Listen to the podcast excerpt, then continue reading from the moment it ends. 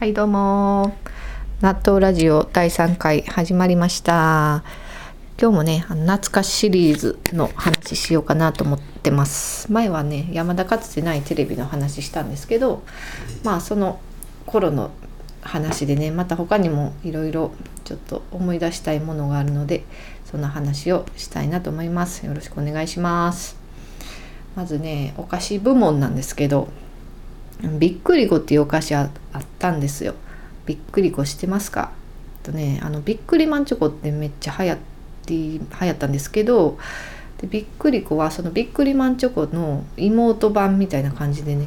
女の子版びっくりマンチョコなんですよ。同じように中にシールが入っててね、でなんかそのシールを集めていくみたいなね。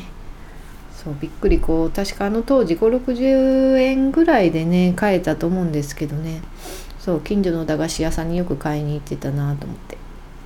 うん、最近もう駄菓子屋さんって見なくなっちゃいましたね。まあ、コンビニにね駄菓子も置いてるんですけど、うん、コンビニってやっぱちょっと危ないじゃないですか。車も来るし、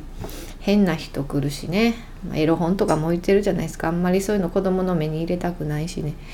そうだから駄菓子屋さんまたね、もう近所一自治会に一つぐらいねあってもええなって思ってるんですよ。もう公共事業としてね、駄菓子運営っていうのあってもええなって思うんですよね。市かどっかがねやって、まあ、売り上げはそのまま市のお金になってってね、うん、悪くない仕組みちゃうかなと思うんですけど、うん、はい。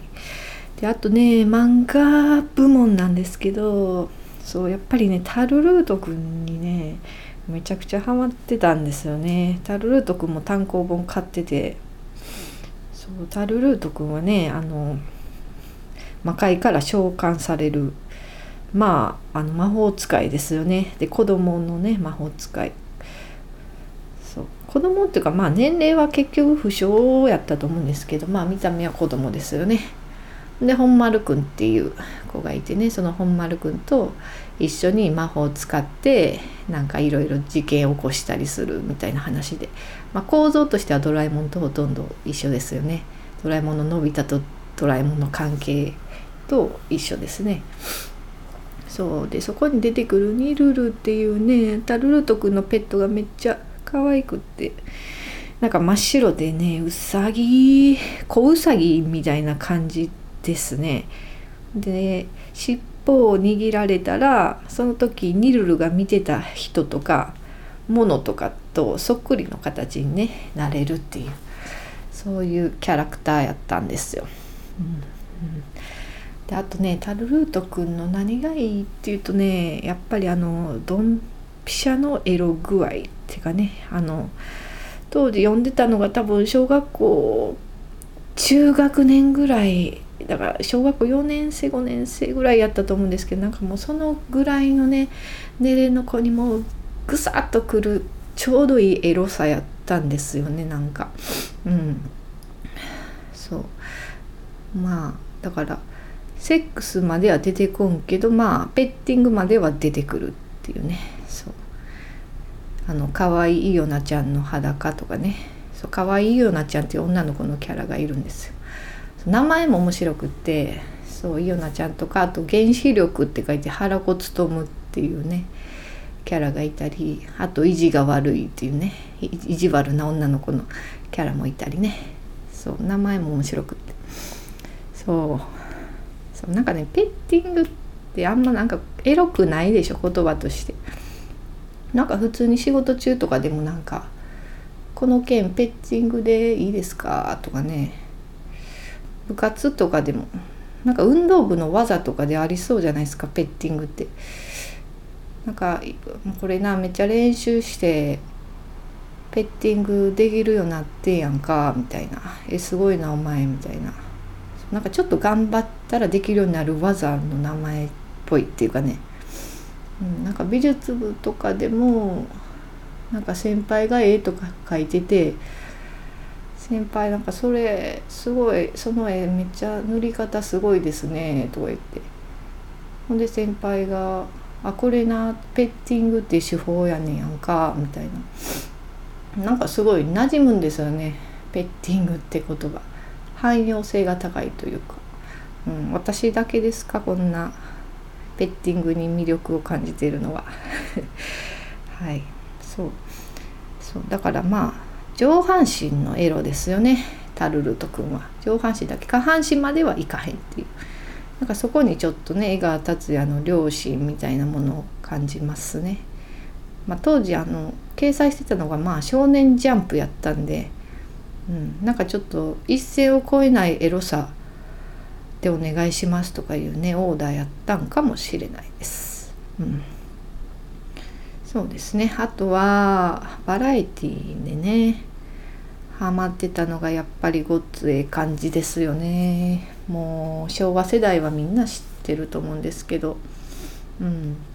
ごっつのコントといえばミスターベータですかね。そうあの今田耕司が無声でねコントするんですよね。今田耕司が店員で、でまっちゃんがそこに客としてやってくるっていう設定がまあほとんどで、ほんでまっちゃんがあれ持ってきてパーティー行かなあかんねん、あれ持ってきてって言って、今田が無声でなんか全然違うもん渡して、まっちゃんにそこまっちゃんがそれを乗りツッコミする、そのまっちゃんがねそうツッコミをしてたんですよね、浜ちゃんじゃなくて、うん、まあそのノリツッコミの中にボケも入ってたからまあまっちゃんがしてたんですかね。うん、ミスターベータ好きでしたね。なんかトカゲのおっさんっていうコントもあったんですけど、それはねなんかちょっと大人向けに感じてて、私は当時の年齢からしたらね、うん、だからなんかあんまり笑うとこなかったなって思いますね。うん、そうあとねまあその後ナインティナインとかもね人気あったんですけどね、うん、あんまりあのめちゃイケの内容はそんなに覚えてないです、うん、やっぱりゴッツのねインパクトがすごい大きかったんで、うん、あとね私あの爆笑問題のね シーディー がねあの真剣ゼミについてたんですよ。当時真剣ゼミしてて、そこにねついてた シーディー で、それをねめちゃくちゃ聴いてたなって思い出があって、そう知ってる人いますかね爆笑問題の シーディー。 なんか基本は音楽が入ってるんですけど、曖昧まで爆笑問題がねその曲紹介しながらちょっと漫談するみたいなね シーディー あって、うん、すごい良かったんですよ。入ってる曲も強ししっかりしなさいのねオープニングの曲、グッデイ アイエヌジー とか、あとあの小沢健二のねブギーバックとかも入ってて、うん、その シーディー をねめちゃくちゃ聴いてたなと覚えてます、うん、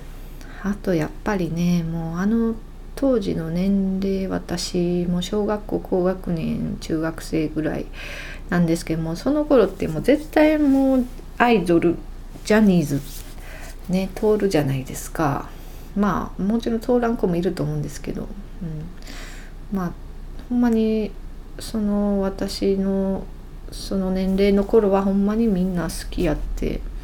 まあ、スマップキンキですよね。うん、そう ブイシックス はねもうちょっと後やったんで、もう当時はみんなスマップキンキが好きで、んでもう誰がどのアイドル好きかっていうのをねなんとなく把握しとかなあかんみたいなノリがあってね、うん、なんか交換日記とかもしてたんですけど、その交換日記のねノートに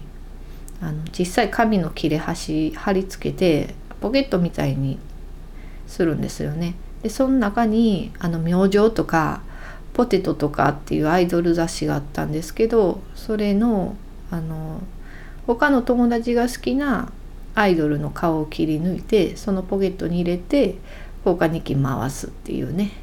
ほんでまた今度友達から帰ってくるときは私の好きなアイドルの切り抜きが入って帰ってくるみたい な, なんかそんなことをしてましたね。うん、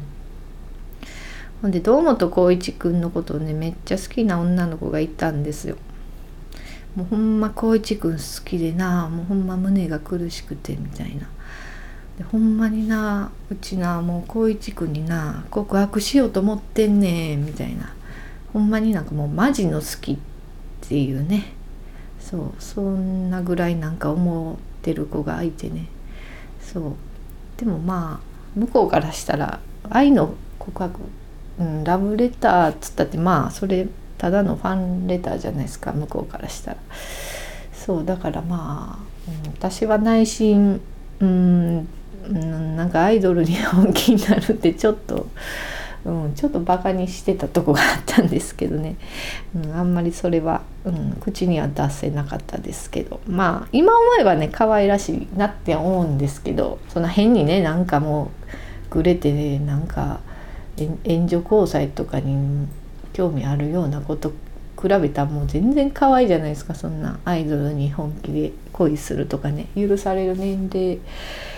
やったんですけど、うん、なんか私はちょっとね冷めた感じでそのことを聞いてましたけど、うん、そんな思い出があります。と香取慎吾くんもねすごいね好きやったんですよ。あのお願いデーモンっていうね学園もののドラマがあって、先生役が森脇健児とか戸田奈穂とかで、ほんで慎吾くんは生徒役で、他に王子めぐみさんとかも出てるお願いデーモンっていうドラマがあって、うん、でそのドラマもね見てたんですよ。慎吾くん好きで、で私ね慎吾くんのあのなんていうの前面前見頃、あのお坊ちゃまくんのあの前の部分しか見てなくって、まあ、それで好きって言ってたんですけど、そのお願いデーモンのドラマでね慎吾くんくるっと後ろを振り返ったんですよ。そしたらもう髪の毛ねこう束ねてて後ろで、ほんでちょびってこう何ていうのもうジャンボ尾崎みたいな感じになってたんですよ、髪の毛がね。まあ、ジャンボ尾崎みたいに角張ってないけど、うん、でもなんかこうくくられた先からちょびってこう出てる感じとかがね、うん、でなんか私結構それ見て冷めたんですけどね、あれってこんな髪型やったん慎吾くんとなんか騙された感じしてね、うん、一周冷めました、うん、でもその後慎吾くんも髪切ったんで、そうまた好きになったんですけど、うん、なんかそんな思い出があります。で野村真二のドラマがね当時結構もうマイクールぐらいでやってましたよね。その、まあ、家なき子も野島野村真二あ野村真二じゃなくて野島真二ですね、うん、野島真二そうで人間失格もそうですよね。あと未成年とかね、うん、なんかその辺のドラマもねめちゃくちゃ見てましたよね、うん、KinKiがね出てたんです。KinKi Kidsがねその人間失格にふたり出てて、まあ主演ですよね。そうなんかそういういきなり主演できるとかってほんますごいですよね。これジャニーズの力ってやつなんですかね。うん、まあジャニーズって不思議なぐらい権力持ってますよね、テレビ業界で。そう。最近そのジャニーさんのことが頭から離れなくてねそうなんかジャニーさんのホモ行為が裁判で認定されたって聞いてからなんかジャニーさんのことめっちゃ考えてますね、うん、なんで次はまたジャニーズの話しようかなと思ってます、うん、懐かしい話はまあこんなところで、うん、なんかあんまり深い話できなかったですけど、はい、聞いてくれてありがとうございました。また意見等あれば、ツイッターアカウント、ララさんら、ラは アールエー です。さんは数字のさんです。ララさんら、またはメールアドレス、ガチャピンじゃないよ、アットマーク、ジーメールドットコム までよろしくお願いします。聞いてくれてありがとうございました。では、さよなら。